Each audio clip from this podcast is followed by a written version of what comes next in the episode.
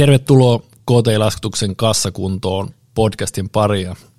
Mä sanonut aina, tai hyvin monessa jaksossa, että meillä on mielenkiintoinen vieras, mutta nyt meillä on oikeasti mielenkiintoinen vieras. Ja meillä on vieraana seikkailuyrittäjä Jenni Kaskimeri, tervetuloa. Kiitos oikein paljon, tosi hauskaa olla täällä. Tota, ei mennä liian syvälle vielä tässä kohtaa tuohon sun seikkailuyrittäjä juttuun, mutta kerro lyhyesti tähän alkuun, että mitä sä teet? Jees, no tota, mähän retkeilen koko aikaisesti. Mä elän mun retkeilyautokodissa. Tämmöistä aika, aika vapaata, intuitiivista arkea. Yksikään päivä ei ole samanlainen, että et sinänsä hankala kysymys. Mä kirjoitan, tuotan, kuvaan sisältöjä erinäisiin medioihin ja, ja tota, koitan jokaisena päivänä toteuttaa semmoista seikkailullista elämää, jos niin voi sanoa. Hyvä vastaus. Tota, tota on mielenkiintoinen ruveta pureksimaan lisää, mutta tota, kerro vähän sun, kuka sä olet ja millainen työhistoria sulla on. Voidaan sitä vähän peilata, että miten sä oot päätynyt tekemään tällaista. Joo, mä oon tämmöinen turkulaislähtöinen, nykyisin haluan ajatella, että on tämmöinen niin maailmankansalainen, mutta, mutta ei tämä kotopaikka musta millään lähde irti ja hyvä niin. Mä lähestyn 30, 29 tuli mittariin tuossa viime kuussa. Ja miten, sä, miten sä oot päätynyt tällaiseen? Millainen työhistoria sulla on? Jos... Joo, mä oon tota, käynyt, käynyt liiketalouden koulut täällä Turun päässä, eli bisneksen parissa opintoni suorittanut. Yrittäjyys ja juridiikka on silloin ollut mun suuntautumisia ja, ja tota, koulun jälkeen mä päädyin kuitenkin mun ensimmäiseen varsinaiseen ammattiini kiinteistön välittäjäksi. Mä olin kolmisen vuotta, kolmisen vuotta kotien myynnin parissa tekemisissä ja, ja tota, sen jälkeen hiukan tämmöisen villin uraloikan tein, hyppäsin rakennusalalle esimiestehtäviin. Siinä myöskin semmoiset kolme vuotta vierähti niissä hommissa, kunnes sitten tuli pandemia ja vuosi 2020 ja, ja silloin silloin tuli sitten monta jännittävää ja vähän murheellistakin käännettä koettua yhden ja samaisen kesän aikana. Okei. Okay. Tota, toi on mielenkiintoinen näin, niin kuitenkin itse taas katson maailmaa vahvasti myynnin jakkaralta kaikessa mitä teen, niin kiinteistövälittäjänä olit kuitenkin noinkin pitkään. Ensinnäkin se kertoo tietysti sen, että on kertynyt kokemusta, mutta olet varmasti myöskin pärjännyt, koska ei kukaan ei ole välittäjänä noin kauan, jos ei saa mitään aikaa. Niin miten sä näet tämän, niin kuin, tietysti vähän tämä sun nykyinen juttu, että sä oot, oot, oot somessa vahvasti esillä, niin miten, se, miten sä näet ton, kun välittäjät on toinen toistaan isompia somen rockstaroja nykyään, niin onko se, onko se mennyt överiksi vai onko se mahdollisuus? Itse pidän sitä ehkä tietysti vahvasti mahdollisuutena niin kuin kaikkeen someen, mutta miten, miten, miten sun näkökulmasta tai käytitkö itse vastaavia kuvioita, kun teit? No tosi mielenkiintoinen kysymys. Mähän olen seurannut tätä tosi kiinnostuneena tätä kehitystä nimenomaan tuon henkilöbrändäämisen parissa tuolla kiinteistön välitysalalla edelleen. Siellä kuitenkin mulla tuttuja on ja, ja tota, muistan vaan, että silloin kun itse aloitin, niin se oli vielä tosi uutta ja, ja tosi, tosi vähän oli hyödynnetty sosiaalista mediaa kiinteistön välitysalalla. Ja sainkin silloin lähteä sitä myös vähän suunnittelemaan silloisen työnantajan, työnantajan tota luvalla ja, ja alettiin sitten pohtia, miten sitä voisi nimenomaan sitä niin kuin henkilönä tulla enemmän, enemmän sitten meidän välittäjät esiin ja sitä kautta erottuu sitten myös koko se toimipiste muista. Mutta se oli ihan lapsen kengissä siinä kohtaa vielä, että nythän se on saanut ihan, ihan uudet sfäärit, tämä koko ala tuolla somen päässä, että et en ehkä ota siihen silleen hirveästi kantaa, että onko se mennyt överiksi, mutta, mutta et kyllähän mun mielestäni melkein joka alalla löytyy potentiaalia somen kautta ja sen henkilöbrändäämisen kautta, että et sinänsä mikäs, mikä siinä, että et ehdottomasti välittäjänkin täytyy sieltä erottua, kun tämä kilpailu on kovaa ja, ja siellä nimenomaan se persona on se, millä sitä bisnestä tehdään ja kauppaa saadaan. Et ehkä ehkä tämä on, on nyt niin kuin otettu paremmin haltuun niin, myös niin. siellä. Aivan varmasti ja tulee alalle kuin alalle. Että itse olen aina sanonut niin, että meidän ala on, tässä on parasta se, että kun tämä on aika tylsä, niin täällä on helppo saada huomiota, jos sä onnistut jotenkin erottuu muista. Tota, miten sitten ehkä vähän epälooginen loikka, mutta miten sä päädyit sitten tämmöiseen tavallaan seikkailuyrittäjän elämäntyyliin, että mä käsitin, että sä asut nyt vallan retkeilyautossa. Kyllä vaan, koko aikaisesti tien päällä. Miten, oliko se yksi aamu sä heitit työpainon narikkaa, että nyt mä muutan retkeilyautoon vai?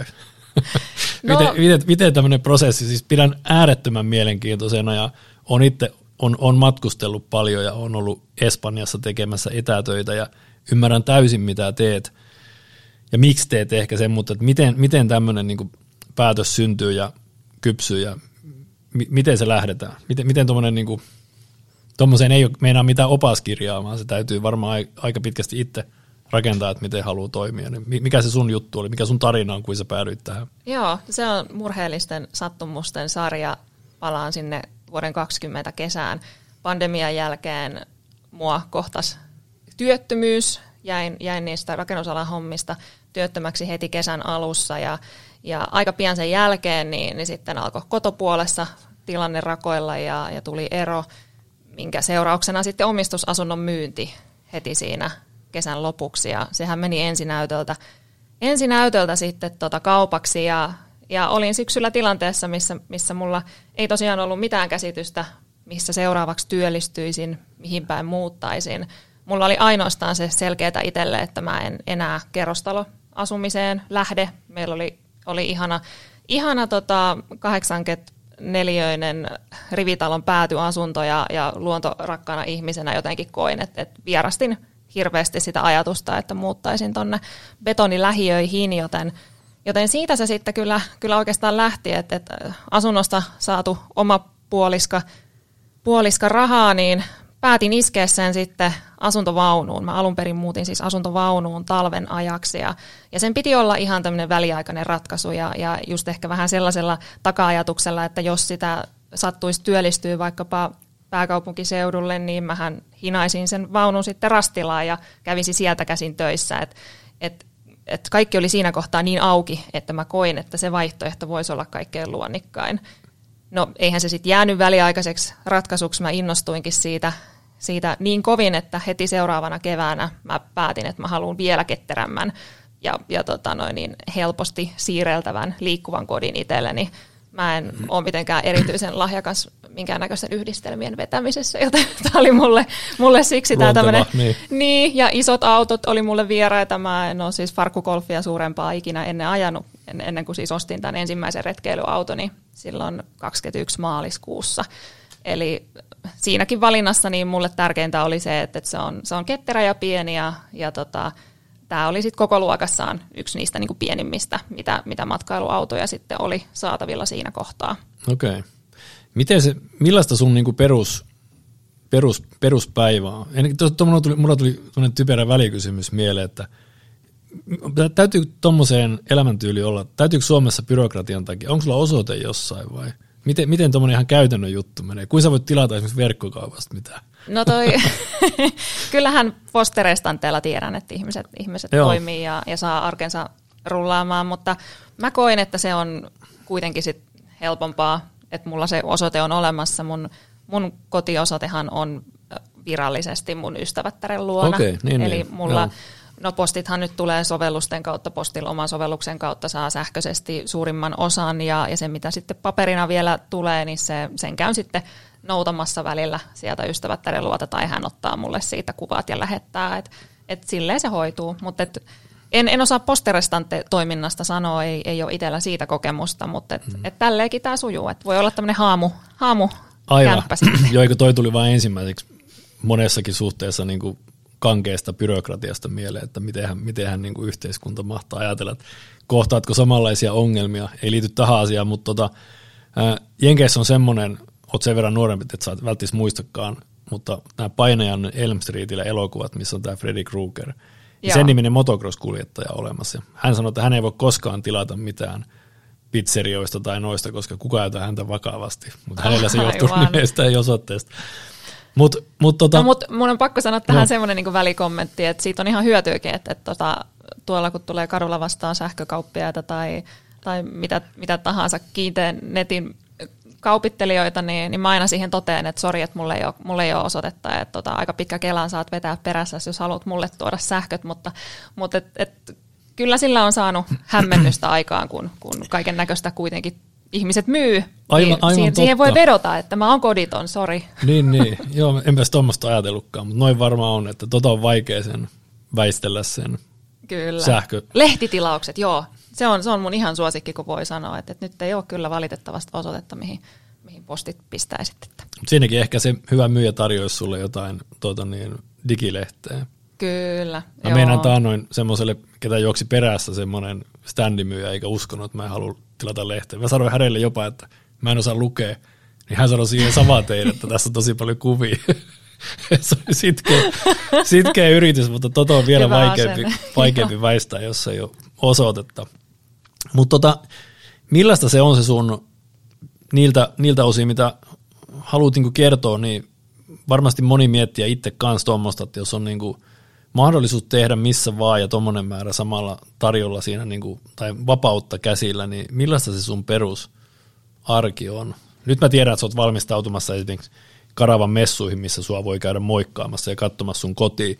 Mutta jos ei oteta sitä, että on niinku tämmöinen niinku normi, täysin sun työnormi, joku no, peruskeskiviikko, niin kuin mm, se kulkee? Mä oon ihan vieraantunut tuosta perusnormi-käsitteestä. Mulla ei ole yhtään sellaista normaalin olosta päivää, että tosi paljon vaihtelee. Mähän menen siis, mä semmoisen säännön tosiaan itselleni silloin, kun auton muutin, että, että nyt kun mulla tämä vapaus on ja mulla on, mulla on koti, minkä aamukahvin maiseman mä voin valita aina fiiliksen mukaan, niin, niin mä kanssa teen sen, että ei, ei niin kuin yritä itselleen tehdä liikaa mitään rutiineja. Että et mä elän tosi semmoista niin kuin intuitiivista, spontaania arkea. Että totta kai on, on semmoisia päiviä, vähän semmoisia niin huoltopäiviä, jotka, jotka toistuu viikoittain, että, että täytyy just säiliöitä tyhjennellä ja täyttää ja kemsaa, kemsaa tyhjennellä ja niin edelleen. Että ne on semmoisia niin vähän vakiintuneempia päiviä, mutta muuten mä menen ihan puhtaasti sen, sen pohjalta, että mä katon, katon tuolta ilmatieteen laitokselta, että missä on nätti sää, minne mä voisin lähteä hurautella sinne ja, ja tota, minkälaiset maisemat mua tänään inspiroi ja teen työpäiväni sitten siellä. Välillä se on jossain rannalla, joskus se on luontopolkujen parkkiksilla, ihan missä sattuu. Ja, ja tosiaan kun mullakin niinku ystäviä ja tuttuja on ympäri Suomea, niin, niin tässä Turku, Helsinki, Tampere akselilla tulee aika paljon suhattua ees taas ja käytyy tapaamassa ihmisiä, tehdään ehkä yhdessä etätöitä päivä jossain ja, ja niin edelleen. Et, et ei oikein ole semmoista niin kuin perusarkea, mutta et, kyllä mä niin kuin siitä on pitänyt kiinni, että joka aamu mä herään siinä seiskan pintaan, että, että on, on niin kuin tietynlaiset rutiinit ja, ja, ja tulee nukuttua riittävästi ja ulkoiltuu riittävästi ja kelien puitteissa ja tähän tyyliin, mutta työnkin puolesta mun työ on nykyään sellaista, että se vaatii sen inspiraation ja se, se vaatii sitä luovuutta. Ja mä oon huomannut sen, että mulla ei, ei se luovuus oikeasti pääse kukkimaan semmoisessa lukujärjestysmaisessa työympäristössä ja aikataulussa. Että et musta on aivan parasta se, että jos se idea syntyy mulla illalla, niin sitten mä teen töitä illalla. Ja nyt mä pystyn päivisin, kun on kaunis ilma, niin käyttää sen ulkoiluun ja silloin todennäköisesti on myös hiljaisempaa niin kuin luontopoluilla ja rannoilla ja, ja näin. Ja sitten kun tulee pimeätä tai tulee tuulinen sateinen päivä, niin sitten keskittyy enemmän siihen konetyöskentelyyn. Mutta mä työskentelen läppärin kanssa, niin silloin se on hyvin joustavaa, että missä ja, ja miten sen työn toteuttaa. Ja luova työ vaatii sen, että, että mä etenkin tässä nykyisessä työssä, kun mä myyn mun tarinoita, niin, niin se vaatii sitä, että mä teen niitä tarinoita. Joten mun on pakko myös, niin kun, tai saan luvan kanssa elää, elää semmoista monipuolista ja seikkailullista elämää, koska siitä ne tarinat syntyy, mitkä menee sitten myös kaupaksi. Totta kai, just näin aidoista kokemuksista. Kuinka paljon sulla on semmoisia, mainittiin tuonne, että sulla on paljon, paljon ystäviä, joiden luona tai joita tapailet, niin Ootko sä suositus semmoinen kohde, kenelle kaikki soittelee, niin haluaisi tulla punkkaamaan aina? Sulle no. kylää, ja, kylää johonkin herätä jossain puskaparkissa tai jossain, jossain rannassa. Että tota, niin onko, onko tuommoista positiivista kääntöpuolta olemassa, että kaikki tunkee sun luo yökylää? No on niitäkin, mutta, mutta toki mulla on myös hyvin niin kuin erityyppisestä arjesta nauttivia ystäviä, että on vahva kontrasti, että, että kyllähän mä välillä käyn vierailemaan heidän luona kaupungissa ja he on tosi urbaaneja ihmisiä osa, eli he ei ole niin innoissaan siitä, että, että lähettäisiin tonne pöpelikköön tuon auton kanssa, mutta et on ollut kiva huomata, että sitten taas jotkut on, on niin kuin mun tämän elämäntavan myötä niin ehkä löytänyt sen oman innon siihen ulkoiluun eri tavalla ja, ja heitä sitten saa ottaakin tosiaan mukaan. Mä, mä tota, aika paljon vien myös lapsia niin luontoon, että mulla on ystävä perheissä ja, ja sitten on, on siskon tyttöä ja kummipoikaa ja tämmöistä, että, että niistä saa aina seuraa, mutta et, et mä vähän niin kuin luulen, että kaikille tai kuitenkaan sovi ja kaikki ei siitä sillä lailla innostu, mitä mä innostuisin, mutta, mutta et löytyy tyyppejä ihan joka, joka lähtöön noista munkin kaveripiireistä. Osan kanssa tulee retkeiltyä ja toisten kanssa käydään sitten vähän tuolla urbaaneimmissa maisemissa. Niin, niin. Miten muuten noista maisemista, niin kuinka paljon sä niin tuommoisen retkeilyauton kanssa pystyy mun käsittääkseni aika niin kuin autonomisti menemään ilman mitään kiinteitä sähköä sun muita, mutta kuinka paljon sä oot niin, kuin niin sanotussa puskaparkeissa vai ja kuinka paljon joissain niin kuin leirintäalueilla, että minkälaisissa paikoissa sä tykkäät liikkua? No mun täytyy paljastaa, että mä en ole yhtäkään yötä ollut leirintäalueella. Mä en ole koskaan vielä sinne asti, sinne asti tuntenut vetoa. Se ei jotenkaan ympäristönä ole vielä ollut semmoinen, mikä itseä hirveästi innostaa. Mä, vaikka mä oon tosi sosiaalinen ihminen, niin sit kun tullaan sinne ilta-aikaan, niin mä haluan rauhoittua ja koittaa löytää jonkun mahdollisimman yksityisen rauhallisen paikan parkkeerata yöksi. Ja, ja tota, no tälleen niin kuin kevät, syksy, kesä, niin mä olen ihan niin kuin lähes sataprosenttisesti mä olen jossain puskaparkeissa yöni. Ö, talvella, niin nyt mä oon ollut semmoista paria yötä viikossa, niin sähköjen päässä. Matkaparkit on hyviä siihen tarkoitukseen ja, ja etenkin nyt tässä, kun mä oon yhteistyötä tehnyt Best Caravanin kanssa, niin heillä on tosi hyvät puitteet nimenomaan tämmöiseen lyhytaikaiseen majoittumiseen tien päällä. Okay. Et, et ei, ei varsinaisesti tuu kyllä käytettyä niin kuin tämmöisiä palvelullisia leirintäalueita, että niillä en ole käynyt. Toki lapsena olen vieraillut ja ihan – ihan kokenut, että ne on, ne on hauskoja, hauskoja ympäristöjä, mutta, mutta nyt niin mä koen, että, että, että se on jotenkin, se viehättää mua enemmän se semmoinen luonnon rauha ja hiljaisuus sitten, kun on tarkoitus löytää se yöpaikka. Ymmärrän täysin. Joita tosiaan käytin tuota termiä puskaparkki ja leirintäalue, niin loin semmoisen illuusion, että tietäisin asioista, mutta viime kesänä itse asiassa ensimmäisen kerran koskaan, niin me vaimon kanssa vuokrattiin matkailuauto – ja me lähdettiin viikoksi sille, että meillä oli oikeastaan ainoastaan niin se, että milloin se täytyy palauttaa se auto.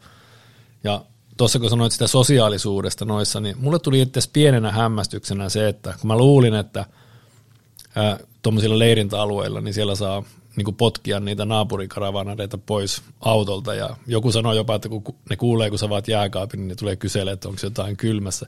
Mutta semmoista ei ollut lainkaan.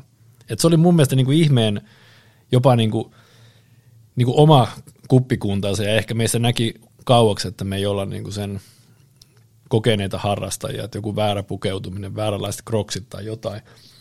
Mutta se oli tosi kiva viikko, mutta mut niinku ehdottomasti siinä oli parasta ja mikä on itsellä jäänyt mieleen. Me oltiin jossain Itä-Suomessa, en muista paikkaa, mutta semmoinen ajeltiin, sitten katseltiin, kun oli semmoinen valtava iso järvi ja siinä oli semmoinen levikepaikka, että et tuohon me pysähdytään ja sitten kokattiin siinä – hernaria ja ruisleipää ja sitten levitettiin ne semmoiset kasattavat rimpulatuolit siihen ja syötiin siinä ja kateltiin sitä vettä. Niin siinä vasta tajusin, että tämä on se juttu, minkä takia niin jengi viittii tätä tehdä. Että äärettömän hieno viikko. Että meillä oli ehkä vääränlainen auto, se oli tosi vanha, kun oli viimeisiä, mitä saatiin. Ja, että tommonen, uskoisin, että kun vähän ketterämpi ja modernimpi retkeilyauto, niin siinä on kyllä, ymmärrän täysin, että miksi, miksi joku tai miksi sinä teet tuolla, että äärettömän hienoa hommaa. Joo, ja tuohon sä sanoit siitä, siitä tota, niin kuin riippumattomuudesta ja näistä moderneista ajokeista, niin, niin tämä oli mulla yksi syy myös, miksi mä päädyin ihan niin uuteen autoon sitä hankkiessa, että et, et,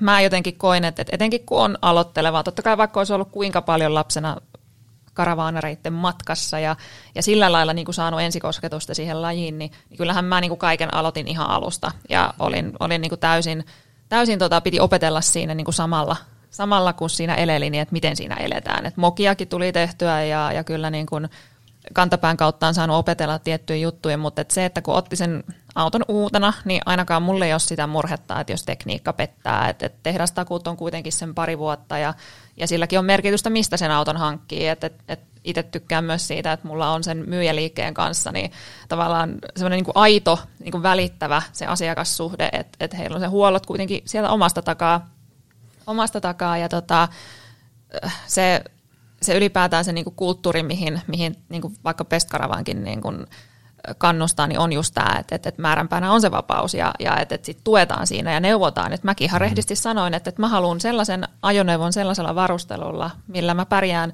jossain erämaa olosuhteissa helposti niin kuin muutamankin päivän, että jos en mä törmää mihinkään niin kuin sivistyksen omaiseen tota, seutuun siinä matkalla, niin mä en halua, että, mulla tulee siinä hätä, hätä sitten. Ja, ja tämä mun uusin ajoneuvo, mä vaihdoin siis kotia. Mä muutin, muutin nyt sitten tota noin, niin uuteen retkeilyautoon vielä tuossa reipas kuukausi sitten ja sitä varusteltiin nyt sitten mun niin aikaisemman vuoden kokemuksen perusteella, että mitä mä vielä kaipasin siihen edelliseen nähden lisää. Mulla on mm. esimerkiksi on aurinkopaneelia ja on lisäakku, inverteriä. Eli käytännössä niin kuin sähkön puolesta mä oon tosi omavarainen. Että sit se ei niin kuin multa lopu ja akut ei ole mennyt tyhjäksi kertaakaan eikä ollut niin kuin edes lähelläkään. Et sen puoleen niin kuin saa kaikki kuvauskalustot ja läppärit sun muut aina ladattuu, ei tarvitse sitä murehtia, jääkaappi toimii.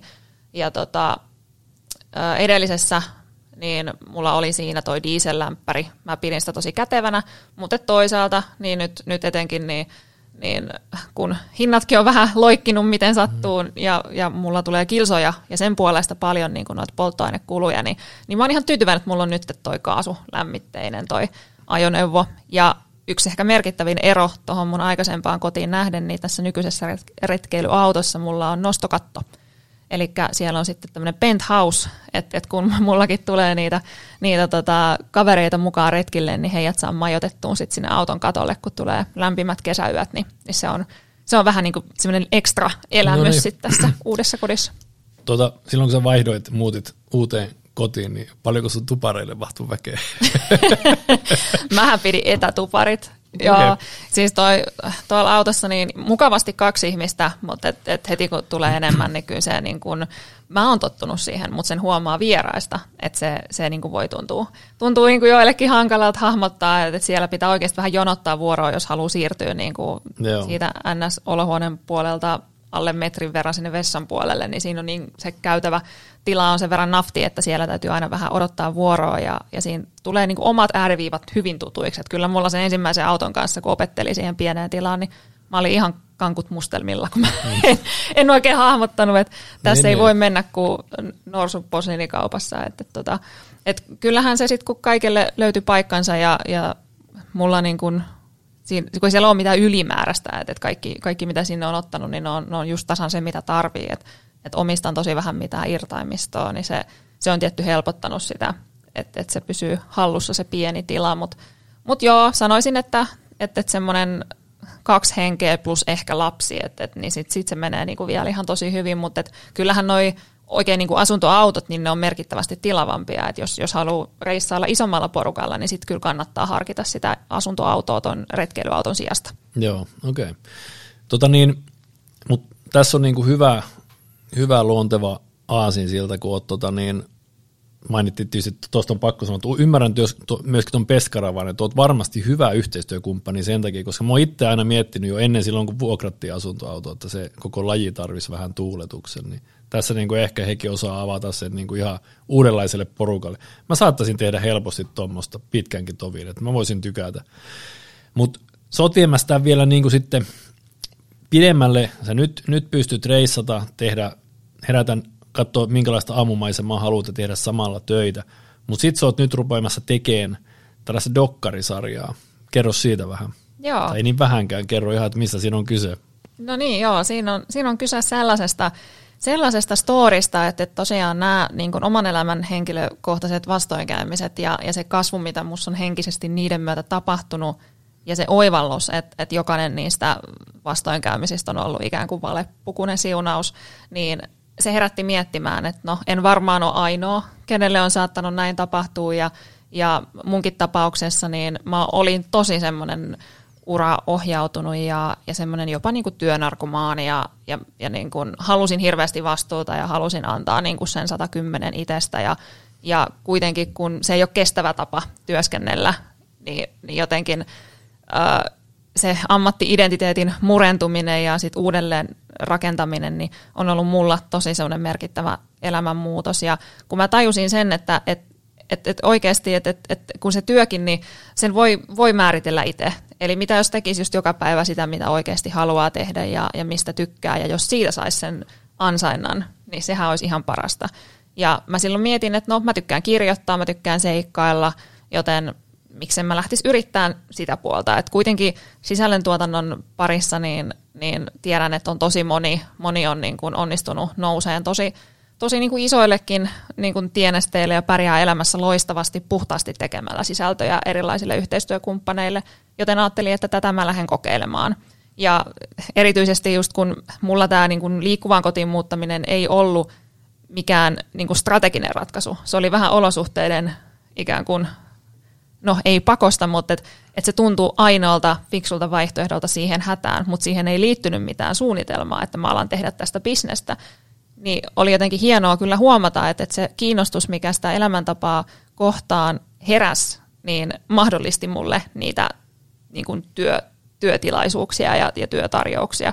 Eli se tuli niin kuin luonnollisena seurauksena sille – ja oon itse kyllä hyvin alussa, alussa niin kuin vasta tämän kanssa, mutta et, et nopeasti, kun vaan tekee, tekee semmoisia asioita, mihin oikeasti kokee intohimoa, niin se näkyy ulospäin ja se kiinnostaa ihmisiä, niin, niin sitä kautta niin kuin jotenkin on ollut hienoa huomata, että et, et hitsi, että mähän, mähän voin niin elää tällä, nimenomaan tällaisella arjella, mitä mä elän ja näillä seikkailuilla, mitä mä koen jakamalla niitä. Minkälainen semmoinen niin kuin kirjaimellisesti roadmapi tämmöisellä voisi olla, jos olet mielessä hahmotellut, että missä kaikkialla sä kävisit, niin minkälainen? Joo. No tota, mun on tarkoitus lähteä kiertää Manner Eurooppaa.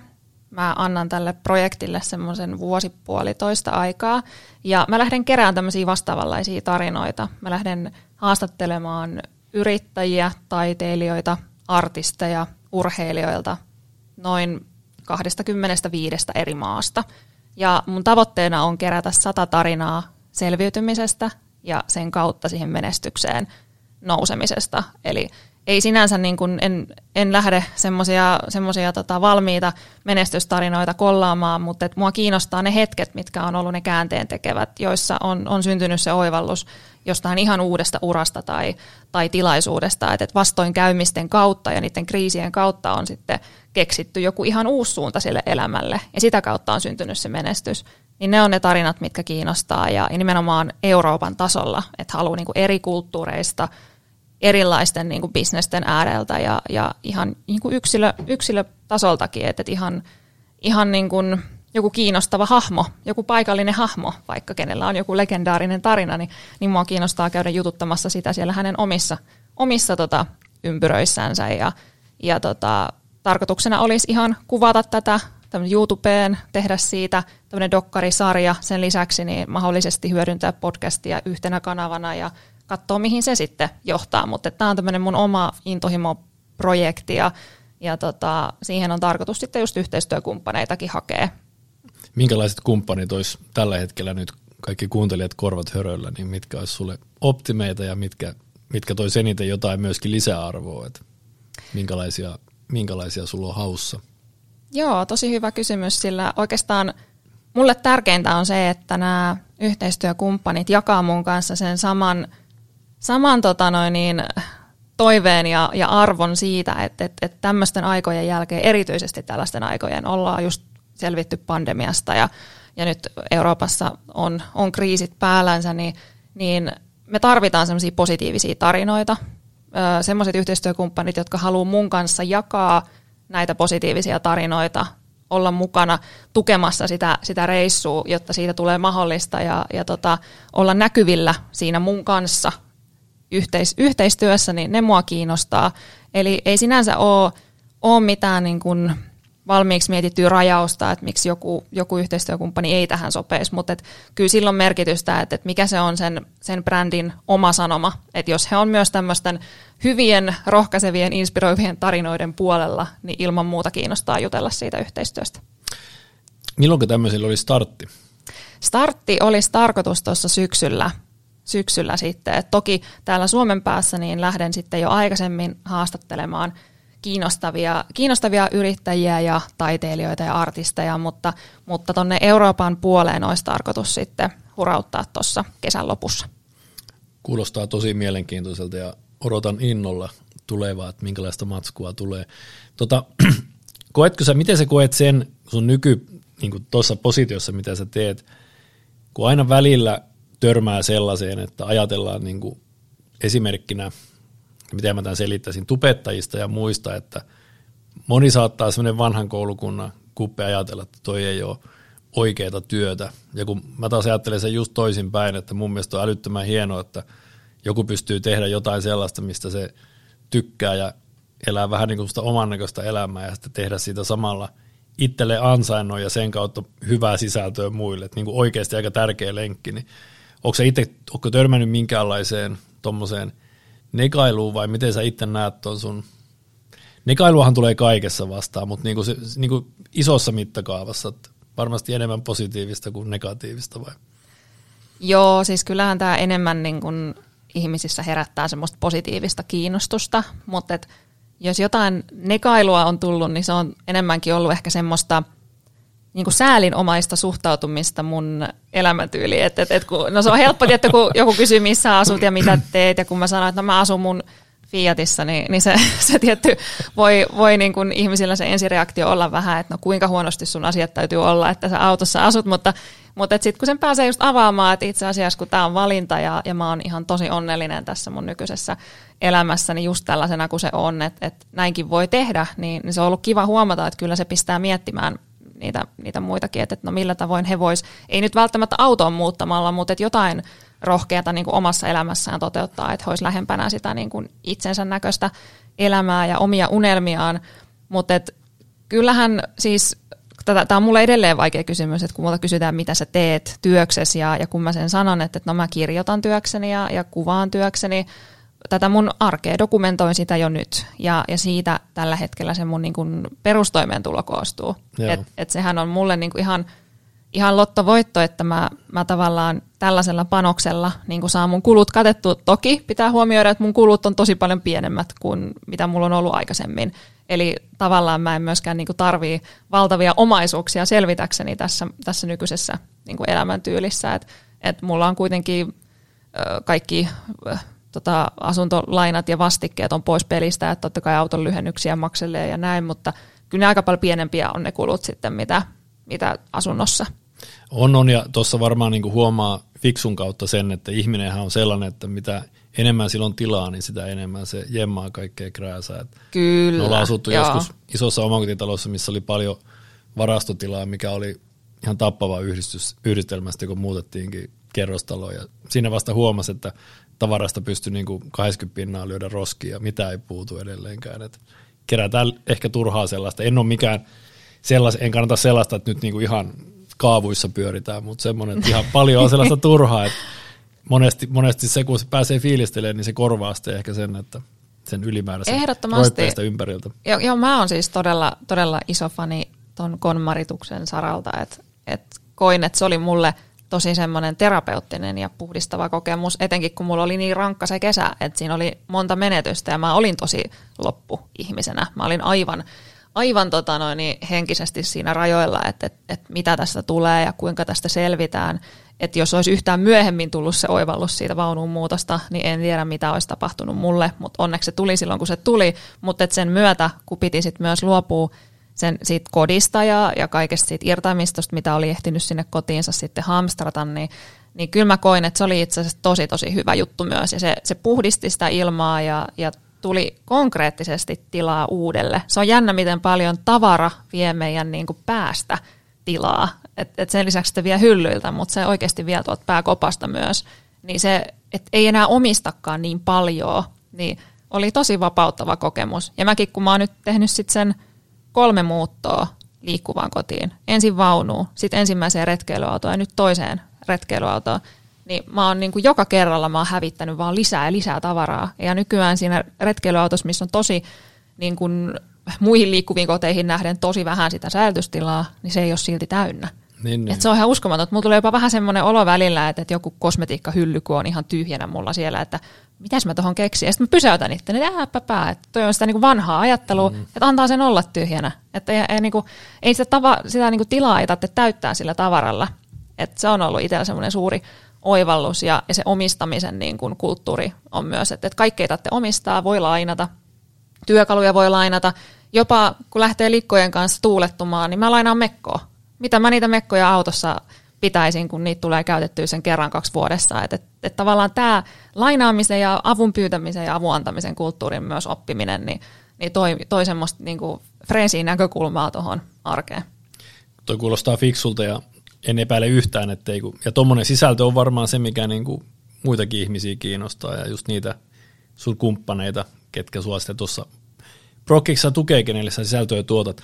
Tota, mistä sua voi seurata tällä hetkellä somessa, ketä haluaa ruveta sun trippejä ottaa tota, seurantaa? No tota, somesta löytyy tällä hetkellä Instagramista semmoisella nimellä kuin Jenni on the road. Siellä voi käydä kurkkimassa tota mun menoa ja meininkiä. Se tulee aika paljon kasvamaan nyt tässä niinku keväällä. Et se on, se on niinku, öö, nyt, nyt ollut enemmän semmoista niinku orgaanisempaa se meininki, mutta et nyt toki yhteistyöiden myötä niin tulee sisältö kanssa muuttuu ja tulee tihemmäksi. Et siinä, on, siinä on mulla kyllä enemmän työnsarkaa. Sitten sen lisäksi mä kirjoitan tosiaan blogia tonne Pestkaravaanille. Heidän medioista löytää meikäläisen tarinoita ja kirjoitan myös tämän vuoden ajan niin tuonne Karavan lehteen, että, että siellä okay. löytyy ihan painetussa muodossa sitten tämmöistä päiväkirjan omaista sisältöä meikäläiseltä. Et siinä ne on tällä hetkellä ne, ne kanavat, mutta tuossa aukeaa sitten vielä lähempänä kesää niin YouTube-kanavat ja, ja sitten omat blogit sit omille nettisivuille. Sitten sit tulee niistä somen kautta lisää infoa myöhemmin. No niin. Hei, loistavaa. Tota, tähän loppuun vielä, niin mitä sä haluaisit sanoa sellaiselle joko yksilölle tai pariskunnalle, joka nyt pohtii sitä, että pitäisikö perskeles muuttaa, kokeilla tällaista liikkuvaa kotia? No mä sanoisin näin, että, että jos suinkin elämäntilanne on nyt se, että, että pystyy sen tekemään, niin kokeilee, koska oravan pyörään pääsee aina takaisin. Että se on, sen mä oon jotenkin itselle semmoisena lohdun riiminä todennut, että, että, että tota, mulla ei ole mikään kiire ja hätä takaisin sellaiseen arkeen, missä mä oon elänyt. Ja nyt mä nautin tästä. Ja mä nautin sitten niin kauan, kun se on kivaa. Ja, ja todennäköisesti tuun olen seuraavat kaksi vuotta nyt ainakin vielä, niin tuun asumaan autossa. Ja vaikka en asuiskaan, niin mulla on silti aina toi auto pihassa. Niin, niin. Eli kyllä se niin kuin vapaus, niin ei siitä enää, ei sitä ilman pysty niin kuin olemaan. Et varmasti pariskunnat ja, ja perheet niin saisi tästä elämäntavasta paljon myös irti ja tiedän, että niitä myös on.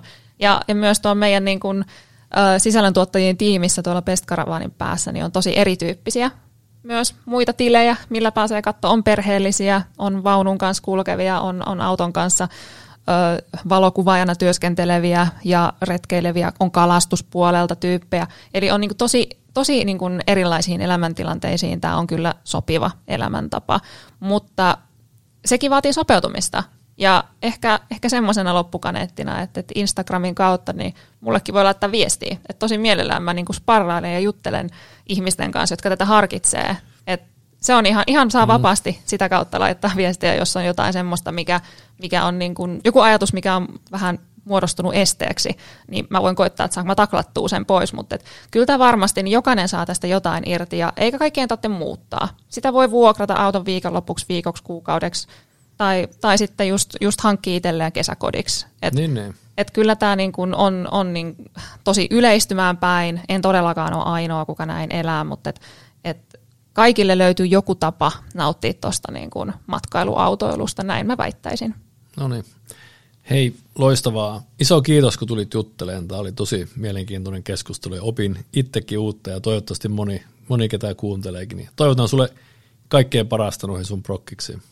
Kiitos, oli hauska olla täällä. Yes, kiitti. Kiitos, moi moi.